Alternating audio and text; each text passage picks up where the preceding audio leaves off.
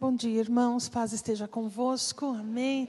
Por gentileza, eu peço que você abra a Bíblia no, no, Evangelho de Lucas, no capítulo 13, no versículo 10. O Evangelho de Lucas, capítulo 13, versículo 10. Nós vamos meditar na palavra de Deus nesta manhã.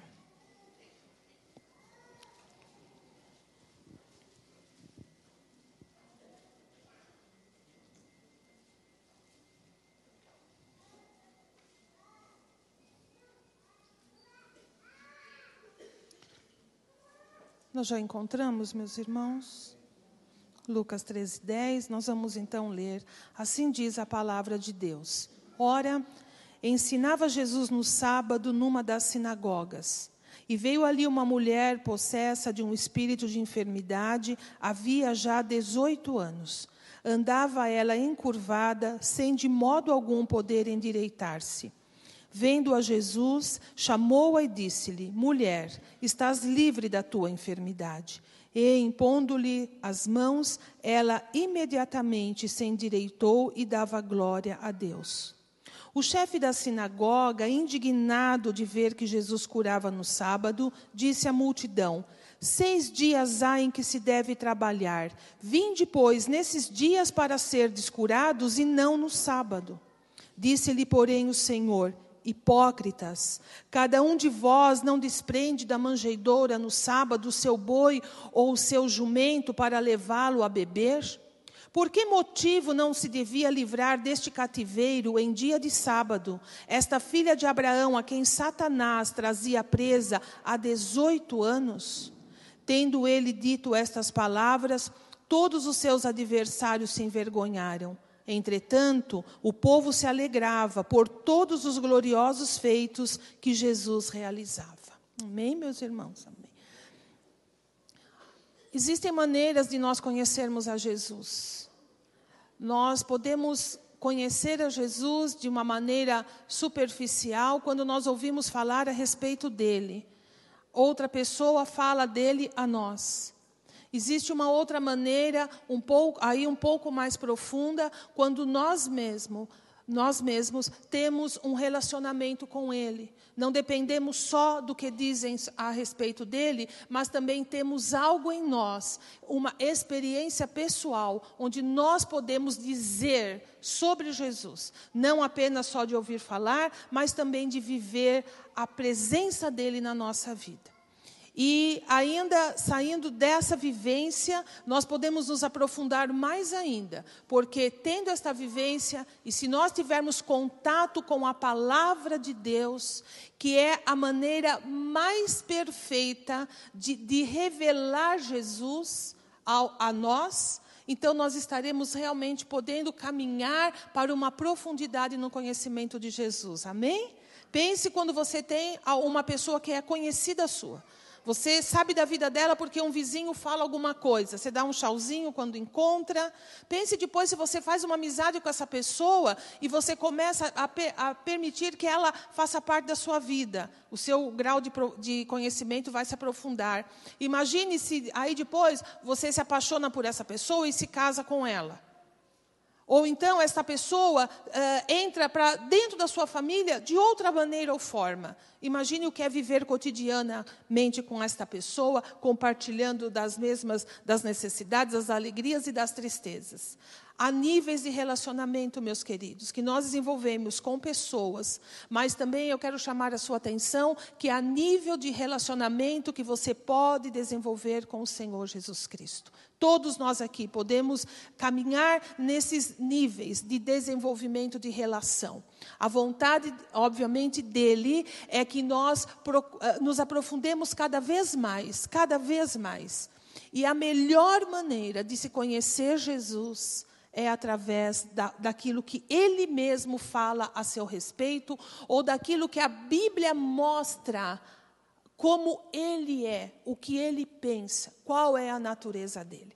Eu convido você a caminharmos nisso, para sairmos daquela, daquela, daquela, daquele lugar de ah, eu acho que, ah, eu penso que, ah, eu imagino que Jesus é isso, ou é aquilo, ou faz assim, ou faz de outra maneira. Eu convido você a caminhar comigo para dentro dos evangelhos, para dentro da palavra de Deus, para que desse eu penso, eu acho, eu imagino, nós possamos ir para é assim.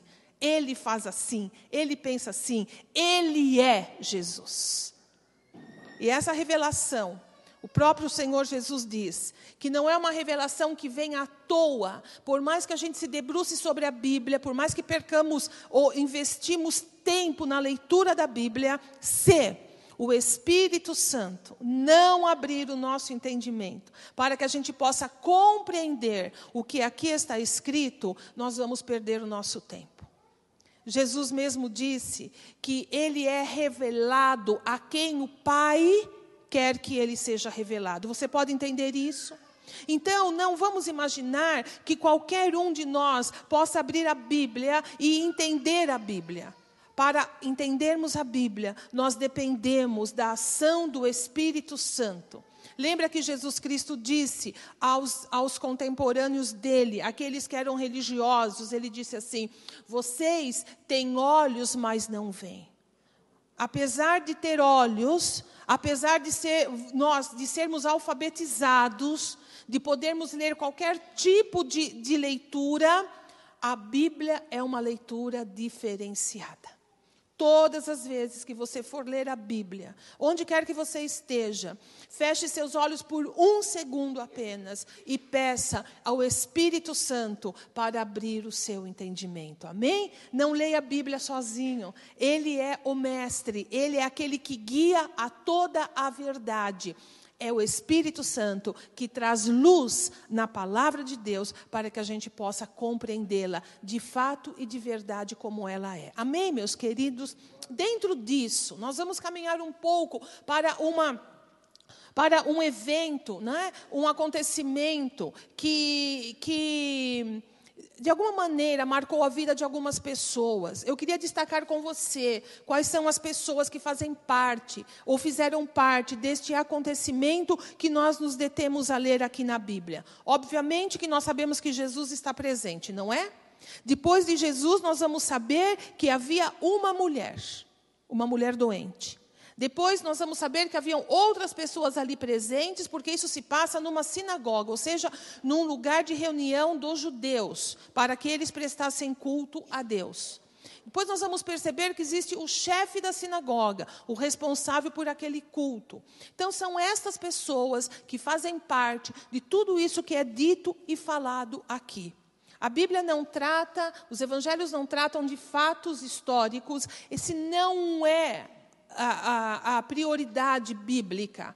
A Bíblia fala de fatos de relacionamentos entre Jesus Cristo e os homens. Amém, meus queridos? Embora a Bíblia seja uma fonte é, de, de, consulta histórica, um documento histórico, aqui, aqui entre nós e lá, naquele tempo, e, por, e o motivo maior da Bíblia ser, ser escrita não é para provar a existência de Deus ou deixar de prová-la. A Bíblia é escrita para que Deus tenha comunhão, que Deus tenha meios de revelar-se a si mesmo através deste livro. Amém? Então, quando a gente fala a respeito da Bíblia, eu não me canso de falar isso, da importância dela, do, do lugar que ela deve ocupar na nossa vida. Não é livro para provar nada, é livro para aprofundar o nosso conhecimento do Senhor, não é verdade? Essas pessoas estavam num lugar destinado a justamente isso. Toda reunião que os judeus faziam, faziam as reuniões e a leitura, eles cantavam, eles oravam e a leitura bíblica, mas eu quero que você entenda que aí então era o Pentateuco, era parte do Velho Testamento e alguns profetas também, eles liam.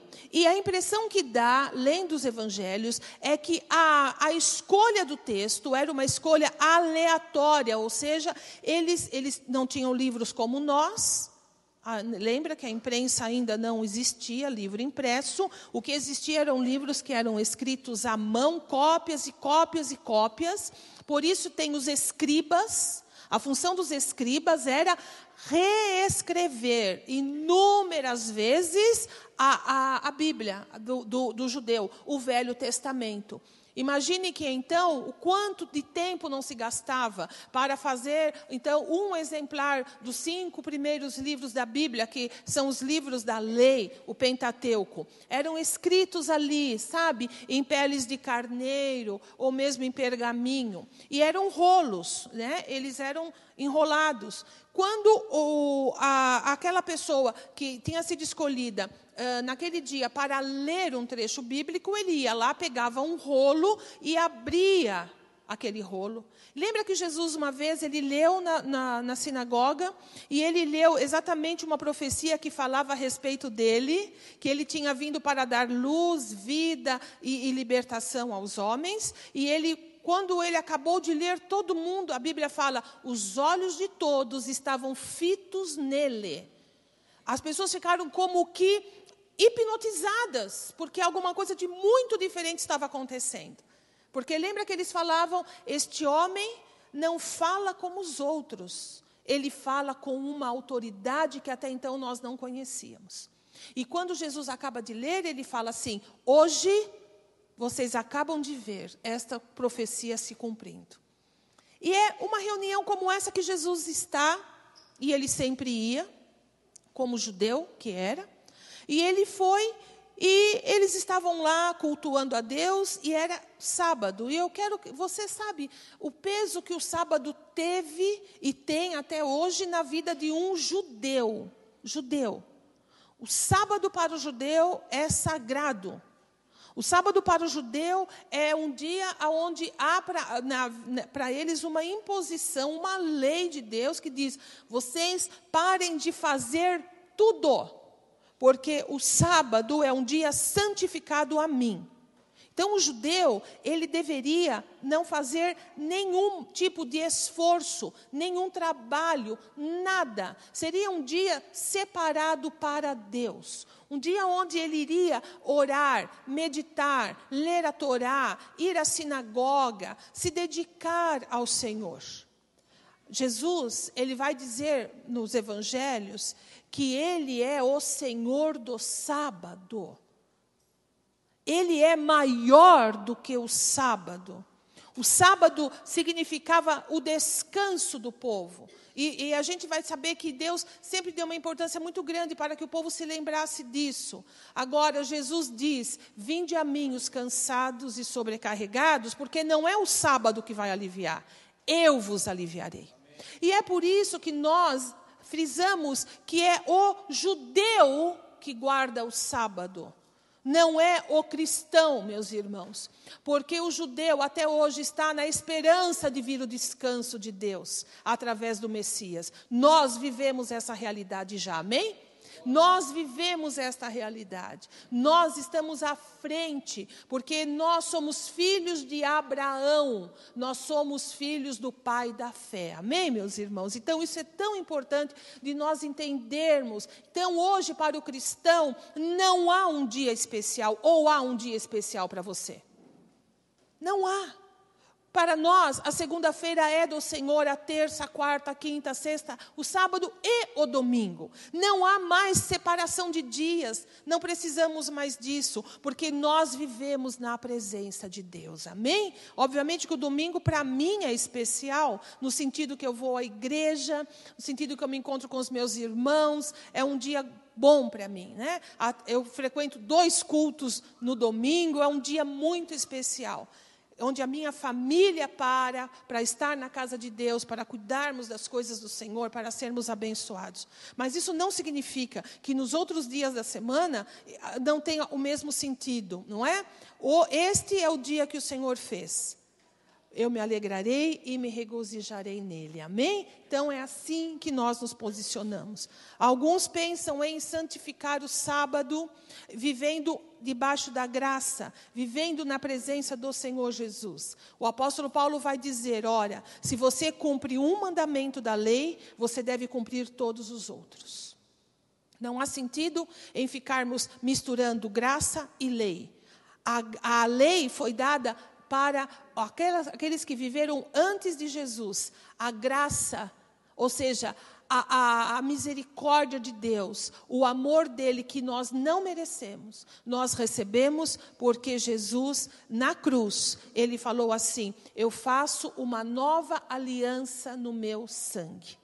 E aí, quando ele foi crucificado e expirando, morrendo, ele disse assim: Está consumado. O que ele quis dizer com isso? O plano de salvação estava completamente realizado, terminado ali. E a lei havia sido cravada na carne de Cristo Jesus. Ele cumpriu a lei por nós. Amém? Então, vamos deixar isso claro no nosso coração e claro na nossa vida. Nesse sábado específico, nós estamos aqui é, debruçados sobre ele, eles estavam lá reunidos nessas, nesse ajuntamento, e certamente em, em, em meio a toda aquela, aquela situação, é interessante que a Bíblia fala que uma mulher, ela vai a esse lugar. Obviamente ela era judia, porque uma mulher não judia não podia frequentar a sinagoga em cultos. E ela se achega lá. Agora eu queria que você entendesse como é que a Bíblia fala dela. A Bíblia fala que ela era uma mulher possuída de um espírito de enfermidade. Existem situações na vida, né, do, nossa, na vida da humanidade, em que demônios habitam no corpo de uma pessoa através de uma doença, instalado ali. E esta mulher era um caso desse. E ela era uma judia. E a, e a Bíblia explica que ela, ela, ela tinha um, um, um tipo de doença, um espírito de enfermidade, que ela não podia se pôr ereta. Ela andava curvada. E eu queria que você pensasse um pouco ne, ne, nesta personagem, nesta mulher.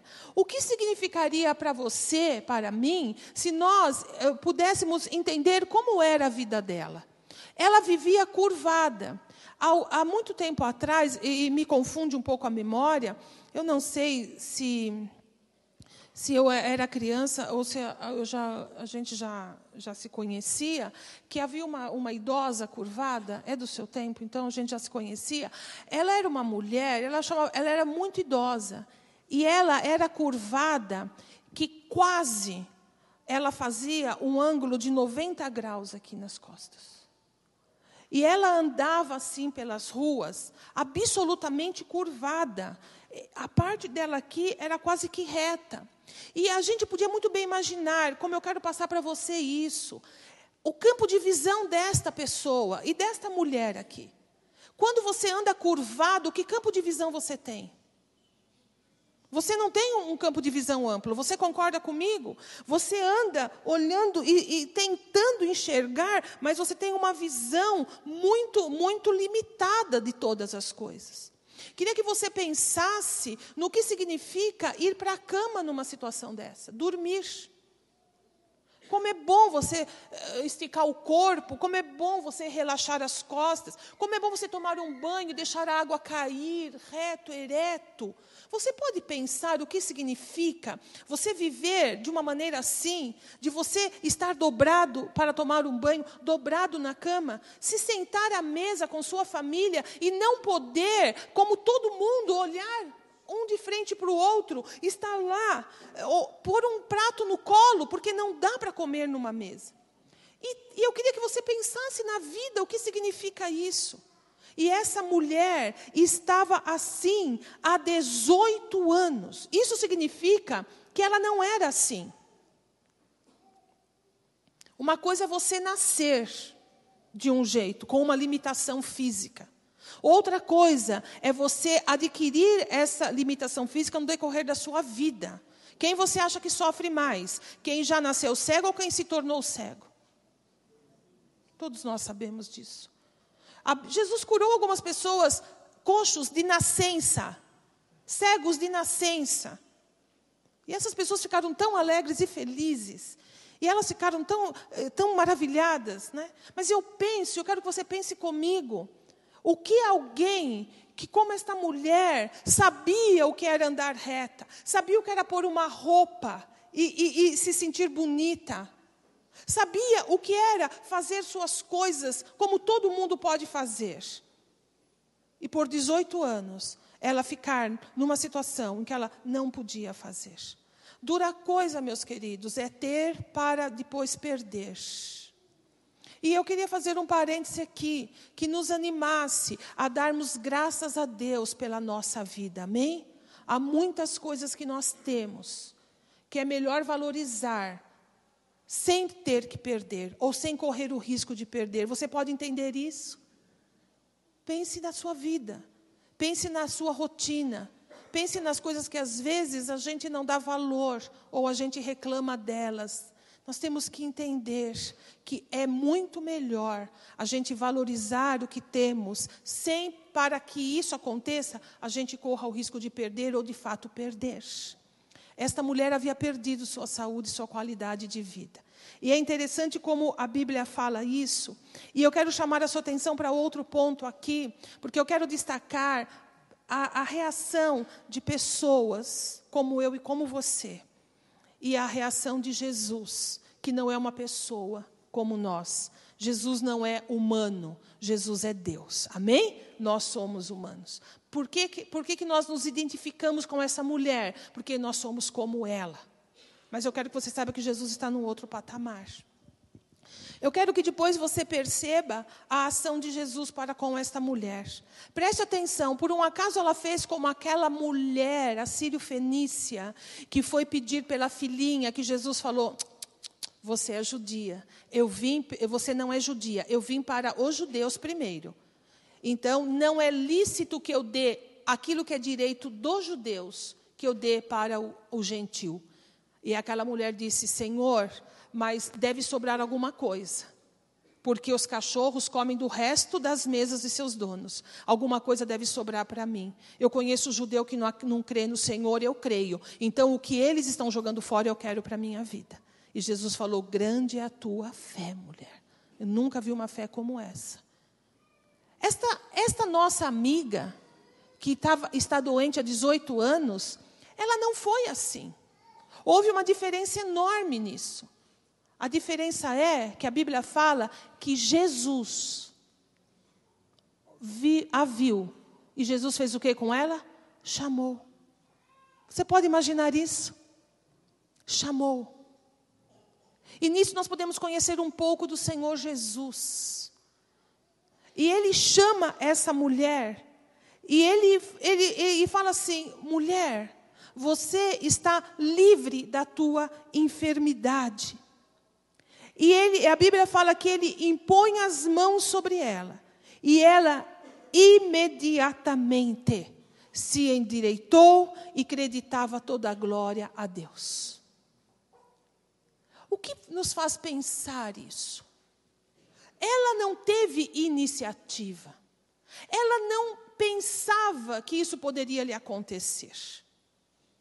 Ela estava ali porque, a despeito da situação em que ela vivia, ela queria se aproximar de Deus.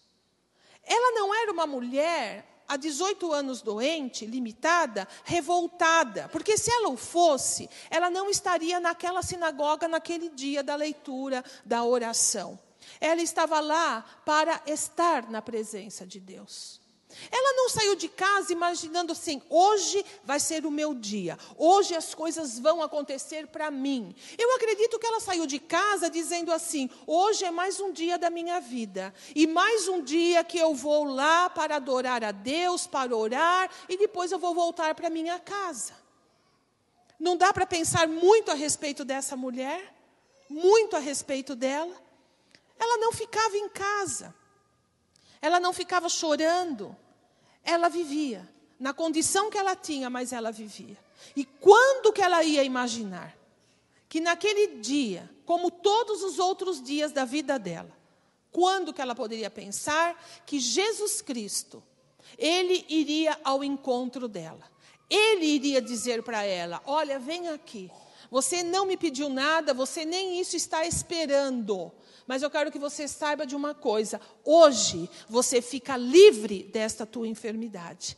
Ele coloca as mãos e ela, depois de 18 anos, ela se coloca ereta. E eu, eu fico fascinada em imaginar, e eu gosto muito de imaginar, que primeiros, os primeiros olhos, depois de 18 anos, que ela encontrou, foram os olhos de Jesus. Pode pensar isso? O primeiro rosto, o primeiro olhar que, que ela vê foram os olhos e o olhar do Mestre. E a Bíblia fala que ela dava glórias a Deus, ela reconhecia que ela havia sido visitada pelo Senhor Jesus. Queridos, Jesus, ele nada para ele passa de uma maneira desapercebida ou sem importância.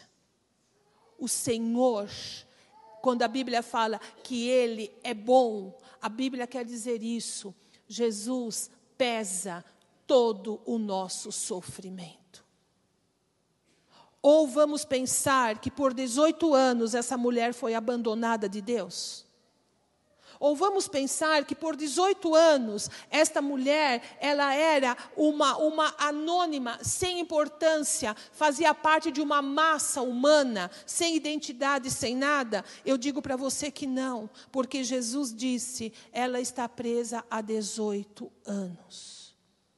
Quando a Bíblia fala que o Senhor é o Senhor dos céus e da terra, a Bíblia quer dizer absolutamente nada passa desapercebido, desconhecido, no sentido não de conhecer, não de ter acesso, mas de, de, ter desprezo, de não dar importância. Isso não existe na pessoa bendita do nosso Senhor e Salvador Jesus Cristo.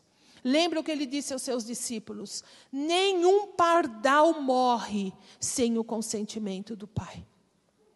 Nem uma folha da árvore. E ele vai mais um pouco com os discípulos: nem um fio de cabelo da vossa cabeça. Isso nos mostra a natureza do Jesus que nós estamos tentando conhecer a cada dia mais. É um, é um Senhor que a minha vida, a sua vida, no, no, na nossa vida uh, pregressa, no nosso passado, e muitos aqui sabem do que eu estou falando, antes mesmo de termos chegado a Cristo Jesus, na nossa ignorância, na nossa idolatria, na nossa distância da verdade dEle, nós não éramos anônimos, nós não éramos uh, desprezados, desconhecidos. Nós não éramos rejeitados, meus irmãos. Os olhos dele estavam sobre a nossa vida. Como está sobre a vida de cada ser humano sobre a face da terra. Por isso eu digo para você: anime-se a orar, anime-se a trazer pessoas na presença de Deus através da sua oração, porque estas pessoas não são anônimas. Deus tem um plano na vida de cada uma delas. Lembra, porque Deus amou ao mundo de tal maneira. É ao mundo, meus irmãos. E não é uma massa informe, sem identidade, uma multidão. Não. Para Deus não há multidões, para Deus há pessoas, há indivíduos. E essa é, é, esse é o cerne da graça, dessa época em que nós vivemos. Hoje nós nos relacionamos pessoalmente com Deus, através de Jesus. É por isso que você tem a sua vida, e é por isso que eu tenho a minha. É por isso que a Bíblia diz que cada um dará contas de si mesmo diante de Deus. É por isso que nós temos uma responsabilidade pessoal, individual, de gerir ou de, ou, de, ou de fazer a nossa vida caminhar de acordo com a palavra de Deus. É por isso que ninguém fica no seu pé. É por isso que você não tem que dar satisfação no sentido de estar dando contas minuciosamente da sua vida. Porque Deus trata a nós na nossa individualidade. Amém? Isso também não quer dizer que a gente não deva satisfação a ninguém. Porque a Bíblia fala que nós devemos, honrar o nome que está sobre nós. E qual é o nome que está sobre nós? Certamente não é a Igreja Evangélica da Paz, amém? Certamente está sobre nós e nós carregamos o nome de Jesus. Nesse sentido, nós sim devemos satisfações a uma sociedade que sabe e espera um comportamento adequado daqueles que servem a Jesus. Preste atenção nisso. Eu estava pensando enquanto Davi era apresentado aqui, Eu estava pensando que, como comunidade, nós estávamos testemunhando um ato tão maravilhoso. E eu comecei a, a divagar em pensamentos e imaginar se nós que somos testemunhas que um dia o Davi foi entregue a Deus, nós também não temos a responsabilidade de colaborar para que durante toda a vida do Davi ele seja um, uma, uma, um ser humano temente a Deus. Como assim? Quando a gente vai encontrar daqui alguns anos o Davi na rua, brincando, fazendo alguma coisa, e a gente vê naquilo um certo perigo, nós não temos nenhuma responsabilidade. Ah, o problema, é, o problema é do pai e da mãe. É assim que nós devemos nos portar como testemunhas de uma consagração? Talvez a gente possa chegar e dizer: Olha, eu vi seu filho ali, ali, pense sobre isso, dá uma olhadinha, tal, me desculpe isso, mas falo com todo o amor do meu coração. Ou se eu vejo um de vocês, ou vocês vêm a mim numa situação de risco, de perigo, de comprometimento da minha vida cristã, da sua vida cristã, vamos passar a largo e dizer assim: Olha, problema seu, você que sirva a Deus do jeito que você quer. Será que não, é isso que, que, que é esperado de nós, como aqueles que se estimulam uns aos outros a viver na presença de Deus? Não. Nós temos uma responsabilidade, sim, entre nós, de nos estimularmos e promovermos o bem, de se vermos um irmão, uma irmã numa situação de risco, não criticar, não julgar, não virar as costas, não também fazer o que está fazendo, nos associar, passar a mão na cabeça. Não! O que a Bíblia fala é que a gente deve estimular uns aos outros, para que a gente possa promover o bem, o crescimento, não é? Eh, de quem nós amamos e quem estamos ligados pela fé evangélica. Então, quando Jesus pensa a respeito nosso, ele sabe de todas essas nossas limitações e todos esses nossos entraves. Nada fica desapercebido. E o que ele deseja imensamente é que nós possamos compreender e entender o quanto a nossa vida importa para ele como ele vê, o que ele é. Quando ele diz, Eu sou o bom pastor, nós temos que entender a profundidade disso. Ele quer dizer que ele é aquele que cuida, que vela, que protege, que orienta, que guia, que disciplina, que dá um norte para a nossa vida. E não somente depois que a gente vem a Ele senão que certamente todo o nosso destino foi traçado de um meio, de uma maneira, que num determinado, num determinado dia aconteceria conosco o que aconteceu com esta mulher, quando ele disse para mim e para você: Você não me procurava, você não tinha interesse por mim, mas hoje eu quero falar, vem para mim. Hoje eu te chamo, vem para mim. E quantos de nós, meus irmãos, estamos aqui e juraríamos na nossa, na, no, na nossa vida passada que jamais entraríamos numa igreja, que jamais iríamos mudar de religião, porque nós compreendíamos dessa forma, que jamais iríamos nos preocupar com aquilo que Deus pensa a nosso respeito ou porventura fazer aquilo que Deus quer que a gente faça. Quantos de nós pensávamos assim? Mas Jesus nem por um dia, nem por um momento, ele fez da nossa vida algo descartável. Ele, e eu quero pôr entre aspas, ele esperou o momento exato, na hora certa, no momento certo. Deus é especialista em fazer isso. A Bíblia fala em Gálatas assim: na plenitude dos tempos, Deus enviou seu filho, nascido de mulher, nascido de uma virgem. Deus eh, aguardou idealizou aquela, aquele momento exato do nascimento de Jesus. Eu quero que você saiba, Jesus, ele marcou exatamente o dia em que ele iria libertar essa mulher. Da mesma maneira, nós tivemos um dia marcado. Você pode ter um dia marcado. Se até hoje você nunca teve um encontro com Jesus, eu, eu ouso dizer que hoje é o dia que ele marcou para você. Hoje é o dia que você pode e, e deve estar sendo chamado e a gente, como que eu sei? Ah, nós sabemos ou não sabemos. Nosso coração é, bate, alguma coisa dentro de nós acontece, diferente, diferente. Por isso a Bíblia diz: quando ouvirem a voz dele, não endureça o seu coração. Não endureça o seu coração. E aí a mulher começou a dar glórias a Deus, agradecer a Deus. Imagina como é que aquele ambiente deve ter ficado, como que as pessoas ficaram. Imagine que as pessoas a conheciam aquela mulher, ela era da vizinhança, ela não era uma forasteira, ela era da vivência, todo mundo sabia. Eu, eu, penso que as crianças sabiam, que viam, né? Alguns jovens, adolescentes, um pouquinho mais rebeldes, deveriam até ter dado apelidos a ela. Todo mundo sabia da vida dela.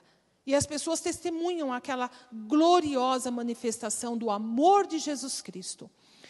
Mas como sempre tem um mas nas nossas histórias de vida, não é?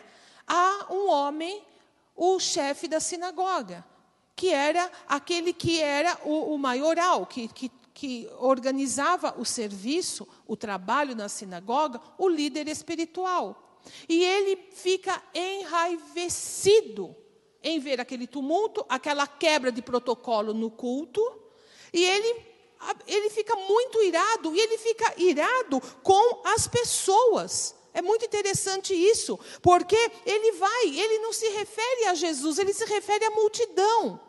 Porque a questão dele não era a, a Jesus, a questão dele era manter aquelas pessoas naquela determinada religião, no judaísmo. E Jesus estava ali, ao ver desse chefe, quebrando um protocolo, quebrando um mandamento da lei. E ele fala assim: olhem aqui, vocês têm todos os dias para virem, para serem curados aqui, para buscarem de Deus a cura. E vocês vêm justamente no sábado buscar, porque, como eu disse, o sábado era, era o dia do descanso. O judeu não podia fazer nada, nem andar. E eu, quero, eu não quero ser muito meticulosa nisso, mas só para você ter uma ideia, por, por que dessa reação, existe comentário uh, da Torá, né, que é o Talmud, que é a interpretação da lei. Então, é, eles escrevem lá até quantos metros se pode andar no sábado. Há um limite, você não pode andar muito tempo. Para você ter uma ideia do que isso significa, é, basta lembrar, algumas gerações passadas no nosso país, a tradição da semana da Sexta-feira Santa. Os mais antigos sabem do que eu estou dizendo. Eu ainda peguei o fim disso, né, na minha infância ainda, né? Que não se comia carne, não se varria a casa, não se lavava o rosto de manhã, não se fazia nada. Minha mãe conta que no tempo em que ela era criança, se colocava Uh, o, o, fogão se fechava no, no, no, na, na quinta-feira à noite e se colocava toalha sobre o fogão. E só ia se usar o fogão no sábado, era um jejum completo. Isso é herança né, do judaísmo, que a religião católica romana mescla. Então, é uma tradição judaica que foi é, colocada dentro da, da religião católica romana. Então, você pode pensar o que significava isso para aquele líder, e, e para ele, nem cura poderia acontecer de sábado. Nem cura. E ele briga com o povo e fala: vocês estão muito irreverentes, vocês não podem. Venham outros dias, não no sábado, porque o sábado é sagrado, porque o sábado é o dia do Senhor e não se faz nada nesse sábado, nem se cura um ser humano, nada. E aí, obviamente, se eu, se eu tivesse lá, eu tinha colocado os olhos no chefe e depois eu tinha olhado para Jesus. Porque não ia ser eu que ia responder para o chefe, eu ia ser você. A gente, ó, quem fez o milagre que se veja agora, né? E agora, o, o líder nosso está falando isso, aí vamos todo mundo voltar os olhos para Jesus, que foi o que eles devem ter feito. Aí Jesus está lá e ele dá uma resposta muito interessante, né? A Bíblia fala, no versículo 15: Disse-lhe, porém, o Senhor. E qual é a primeira palavra que Jesus fala? Hipócritas. Às vezes é difícil entender Jesus falando isso, não é? Às vezes eu tenho que também pensar bem para assimilar isso. Mas ele foi categórico, ele disse, hipócrita. E o que significa hipócrita? Todo mundo sabe? Todo mundo sabe, não é? É que você fala, eh, você mostra ser uma coisa, fala uma coisa que não corresponde à sua realidade. Hipocrisia é quando você tem uma verniz artificial, que você mostra alguma coisa e na verdade você não é nada daquilo. Você não faz aquilo, você não pensa daquele jeito. Isso é ser hipócrita. E é pena que os fariseus, eles se tornaram, na nossa língua portuguesa, um sinônimo, né? Falar, ah, seu fariseu. Você está querendo dizer o quê? Ah, seu hipócrita. Não é isso? Porque o próprio Jesus os categorizou dessa forma. E Jesus fala isso para o chefe. Então Jesus já está querendo dizer o seguinte para ele: olha aqui, meu amigo. Você mostra ser uma coisa, você ensina uma coisa e você não faz nada disso. Por isso que Jesus era contundente quando ele se defrontava com esses líderes religiosos, porque eles falavam de algo, eles promoviam algo, no caso o judaísmo, mas eles mesmos não praticavam. Naquilo que era interesse pessoal, não entrava a lei. Eles faziam do jeito que eles queriam. Isso não é novo para nós. Nós sabemos que, se não foi lá, novo não é para nós hoje. Nós sabemos que muitas pessoas agem dessa forma, muitas pessoas mostram ser aquilo que não são, muitas pessoas colocam capas e vernizes e, e sabem é, exatamente ter o comportamento adequado para se passar por um cristão, e na verdade não são. Mas não cabe a nós estar aí selecionando, porque o que a Bíblia fala é que Jesus vai fazer isso, não é isso que nós lemos? Ele vai separar, ele vai separar, porque só ele sabe, só ele conhece. Ninguém mais pode dizer: olha, você é de Cristo, você não é de Cristo, em toda a essência, em toda a profundidade, com toda a justiça, com toda a veracidade. Mas quando é Jesus que está falando que aquele homem era um hipócrita, nós temos que dar muita atenção a isso, não é? Jesus não é homem, ele não faz julgamentos sem ter uma, sem um, ele não faz um julgamento justo. Ele conhece todas as coisas. E por que, que ele chama esse homem de hipócrita? Porque ele fala assim: olha aqui, meu amigo, se um animal teu e eu acho que já tinha acontecido isso com esse chefe. Se um animal teu cair no poço, ou se, ou se estiver morrendo de sede, ainda que seja num sábado, você não vai lá e você não faz alguma coisa em prol de um animal.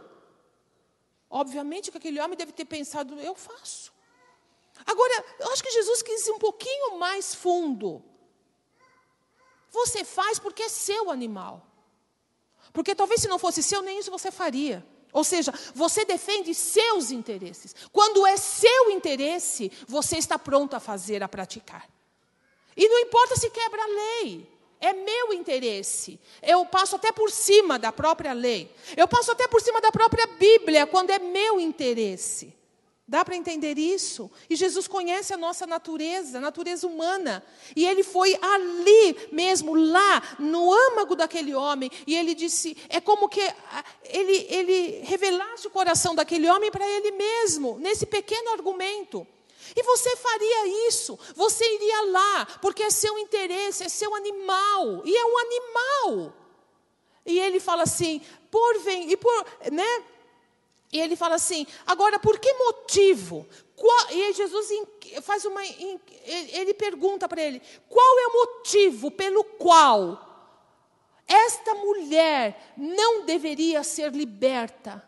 Qual é o motivo? É o sábado? Não, não é o sábado. Porque você transgride o sábado. Porque você se compadece de um animal. E Jesus, ele diz assim: agora é, a, gente, a gente não deve se compadecer desta mulher que Satanás traz presa há 18 anos. Agora pense nisso. Pense neste homem que ouviu essa, é, é, que ouviu essa resposta àquela acusação. Por quê? Qual é o motivo? E Jesus está querendo dizer: qual que motivo me impede, ou pode me impedir, de abençoar alguém? Olha para Jesus agora. Veja que coração. Veja que disposição. Veja que misericórdia, meus irmãos. Quando ele fala: se você faz por um animal, eu não faria por esta mulher. E ele fala que há 18 anos Satanás traz escravizada. Aquilo doía em Jesus também. Ele queria ver aquela mulher liberta, porque Jesus se importa com o ser humano. Pode parecer uma coisa óbvia dizer isso, afinal de contas ele morreu por nós, mas nós temos às vezes a tendência de generalizar. Mas ele não generaliza. Jesus cuida de cada um de nós. Cuida ou não cuida, meus irmãos? E de uma maneira pessoal, como se só nós existíssemos na face da terra. Você pode me perguntar, mas não haveria, alguém já perguntou isso, não haveria outros doentes ali? Certamente que sim. Certamente que sim. E nós poderíamos devagar por essas questões, mas quando nós entendemos que Deus tem um plano e tem um propósito, e que nossa vida está nas mãos dele, ele sabe o que fazer de nós. Nós nos aquietamos, como Davi diz, como uma criança pequena se aquieta no colo da mãe, assim eu, Senhor, nos teus braços. Nós esperamos porque Deus sabe como cuidar da nossa vida. Quantas vezes você não entrou neste lugar? E você não disse nada a ninguém sobre a sua vida, e você se derramou na presença de Deus, e quantas vezes o Senhor se ouve maravilhosamente na sua vida? Quantas vezes ele respondeu você? Quantas vezes ele não fez o que você queria, mas te deu alívio e paz no seu coração e te fortaleceu para continuar? É assim, é assim que Jesus é. E era isso que ele queria, que aquele homem, aquele doutor da lei, que ele entendesse, que ele conhecesse e eu quero frisar isso para você. Ele era um conhecedor da lei, ele era um religioso. E ele não sabia quem era Deus. Ele não conhecia o coração de Deus. Ele não sabia quem era Jesus, que veio fazer exatamente aquilo que Deus queria que ele fizesse. Lembra que Jesus Cristo diz: Quem vê a mim, vê ao Pai. Eles estavam diante de Deus ali e eles não reconheciam, porque havia um véu, porque havia um impedimento, porque eles pensavam: eu penso que Deus é, eu acho que Deus é, eu, e Deus deve fazer assim. E Jesus vem e diz: não, eu não sou o que pensam, eu não sou o que imaginam, eu sou eu, eu sou Deus. E é nessa busca que eu queria colocar o seu pé e o meu pé, é caminhar com Jesus assim. Quando ele fala isso, e aquela mulher, ela, ela liberta. E quando Jesus fala, filha, eu faria qualquer coisa por você, em qualquer hora, em qualquer lugar. Nada me impede de abençoar a sua vida. Não há impedimento algum, meus irmãos. A Bíblia diz assim: de Deus falar, agindo eu, quem impedirá? A única coisa que impede e Jesus foi categórico em mostrar isso nos evangelhos. Ele estava em determinadas cidades e a Bíblia fala assim: não pôde fazer muitos milagres naquele lugar devido à incredulidade. Incredulidade. Único, o único impedimento é você dizer: eu não acredito eu não acredito que ele vá fazer. Eu não quero, eu não acredito. É uma incredulidade com relação ao Senhor. E quando há, existe isso, não há o que se faça. Porque sem fé é impossível agradar a Deus. E quem não tem fé não agrada a Deus. E quem não agrada a Deus, Deus não vai fazer. Ai, mas Deus vai fazer para provar o poder dele. Olha só. Você acha que Deus tem que fazer alguma coisa para provar alguma coisa para alguém? Se eu, que sou uma mortal, não vivo para provar nada para ninguém, você acha que Deus, que é Deus, se sente na obrigação ou é coagido a provar quem Ele é? Mais bem-aventurada coisa é primeiro crer, para depois ver. Esse, esse é o mote da vida cristã. Isso é o âmago da nossa vida em Cristo Jesus. Então, não há nada, nada que possa impedir o Senhor de abençoar a nossa vida ou a vida de qualquer outro ser humano, meus irmãos. Ainda que não faça parte da nossa fé, Ainda que essa pessoa não tenha o entendimento que nós temos, se esta pessoa crer na existência de Deus, no poder de Jesus Cristo e que Ele pode realizar grandes coisas, você pode orar por quem você quiser. A chance é 100% desta pessoa ser abençoada. Amém? Você pode entender isso? Você pode alastrar um pouco isso? Você pode tirar um pouco né, dessa verniz religiosa e entender que Deus quer abençoar, que Deus quer agir? E eu estou dizendo de pessoas que não têm entendimento, que talvez estejam distantes de Deus e, e, praticando coisas que entristecem ao Senhor. Agora eu quero trazer seus olhos para mim e para você, que somos pessoas não perfeitas, não, não, não uh, maravilhosas, mas somos pessoas que na nossa humanidade estamos tentando fazer o melhor de nós para Deus que temos em Cristo Jesus o nosso Senhor e Salvador, que procuramos andar nos passos dele, que somos habitados pelo Espírito Santo, eu quero que você se pergunte: o que é que impede Deus de agir na minha vida? Pense nisso. Ele pode fazer tudo o que for preciso para que você tenha uma vida abençoada na presença dEle. Amém? Não perca isso de vista. Não pense, não vá por discursos, não vá por aqueles que dizem, não, é por isso, é por aquilo, você tem que fazer isso, fazer aquilo, você tem que. que, que... Ai, eu não queria entrar em tantos detalhes, mas você sabe o que cerca toda a fé evangélica hoje. Precisa fazer isso, precisa fazer aquilo, dê isso, dê aquilo, ou não dê, ou não faça. Nada disso é necessário, meus irmãos. Se Jesus está na nossa vida, nós temos tudo do que precisamos para viver nesta vida e ainda sermos levados para a eternidade nos braços dele. Amém?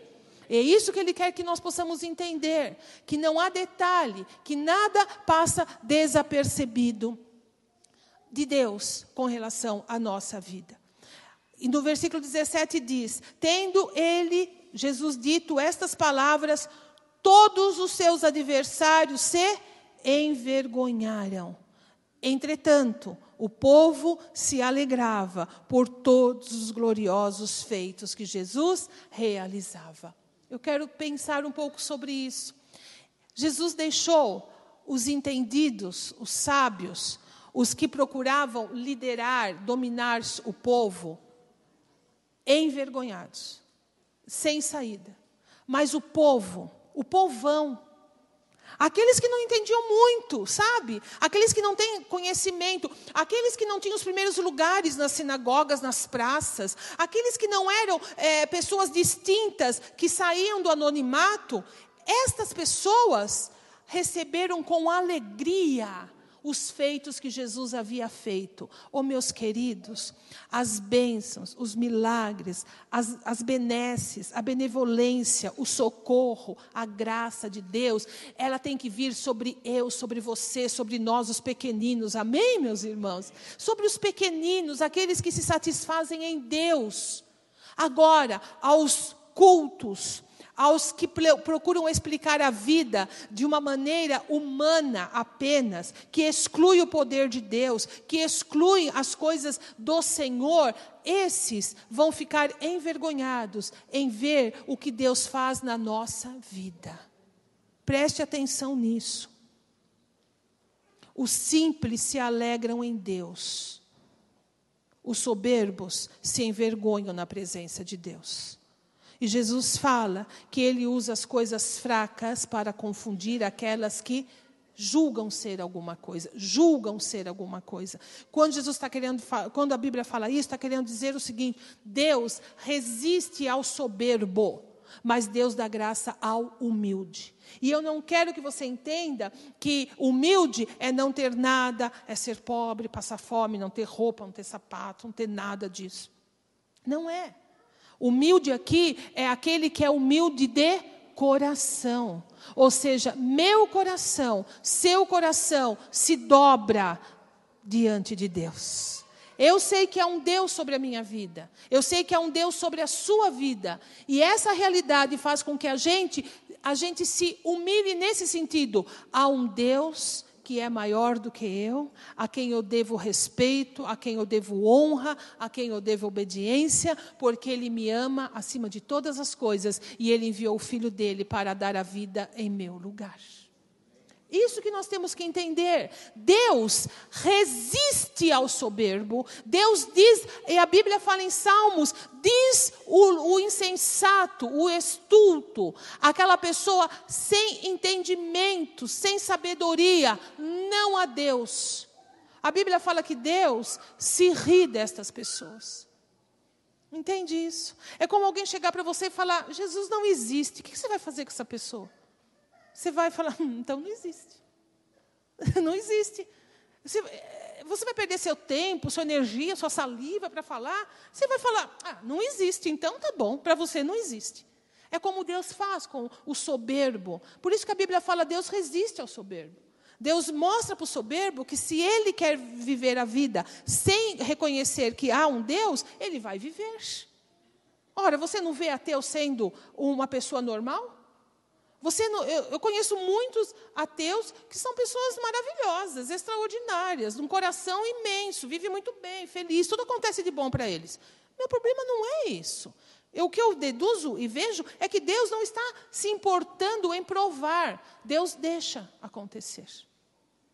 Se você quer viver assim, você vai viver assim. Afinal de contas, a vida é de cada um, você concorda com isso?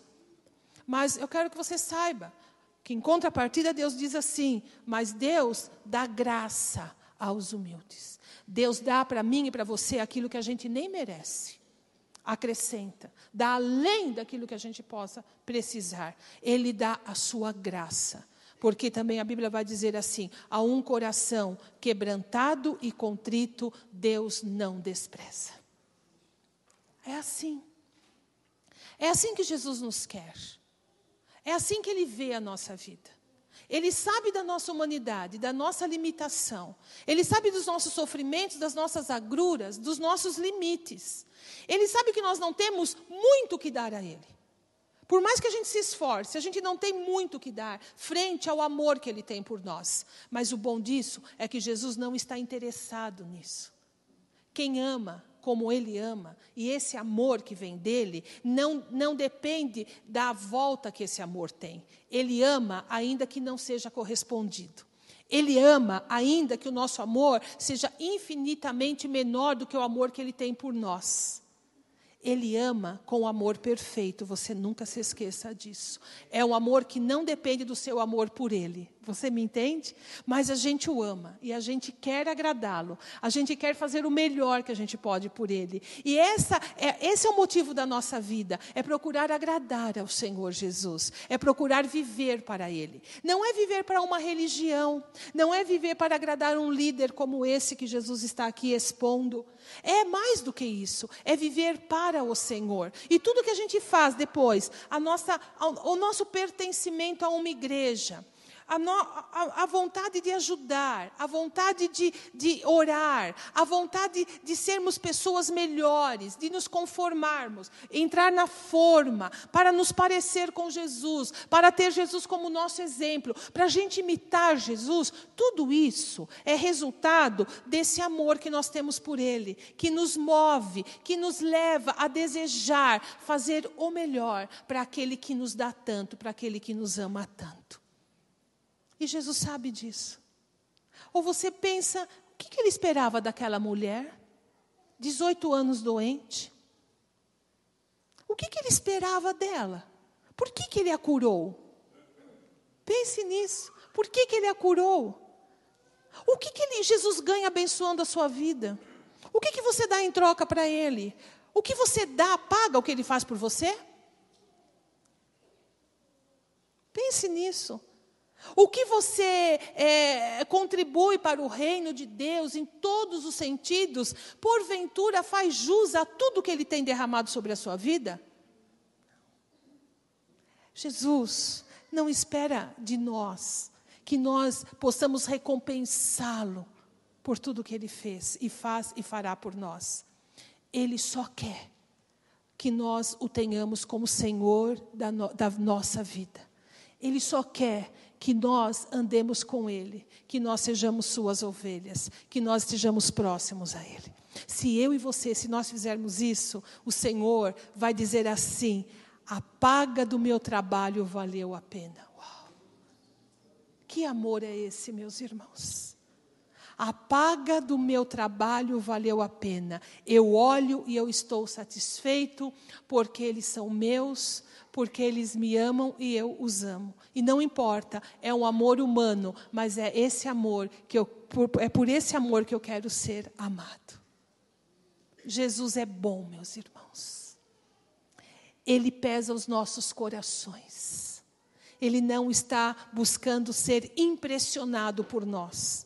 Ele quer tão somente sejamos como aquela mulher, nas nossas limitações, nas nossas dificuldades, dentro da nossa realidade de vida, nós vamos a Ele, nós estamos na presença dEle. Porque quando nós menos esperarmos, essa graça gloriosa, ela pode cair como uma enxurrada sobre a nossa vida e mudar o nosso destino, ou nos conservar sempre em paz na presença dEle. Amém, meus queridos?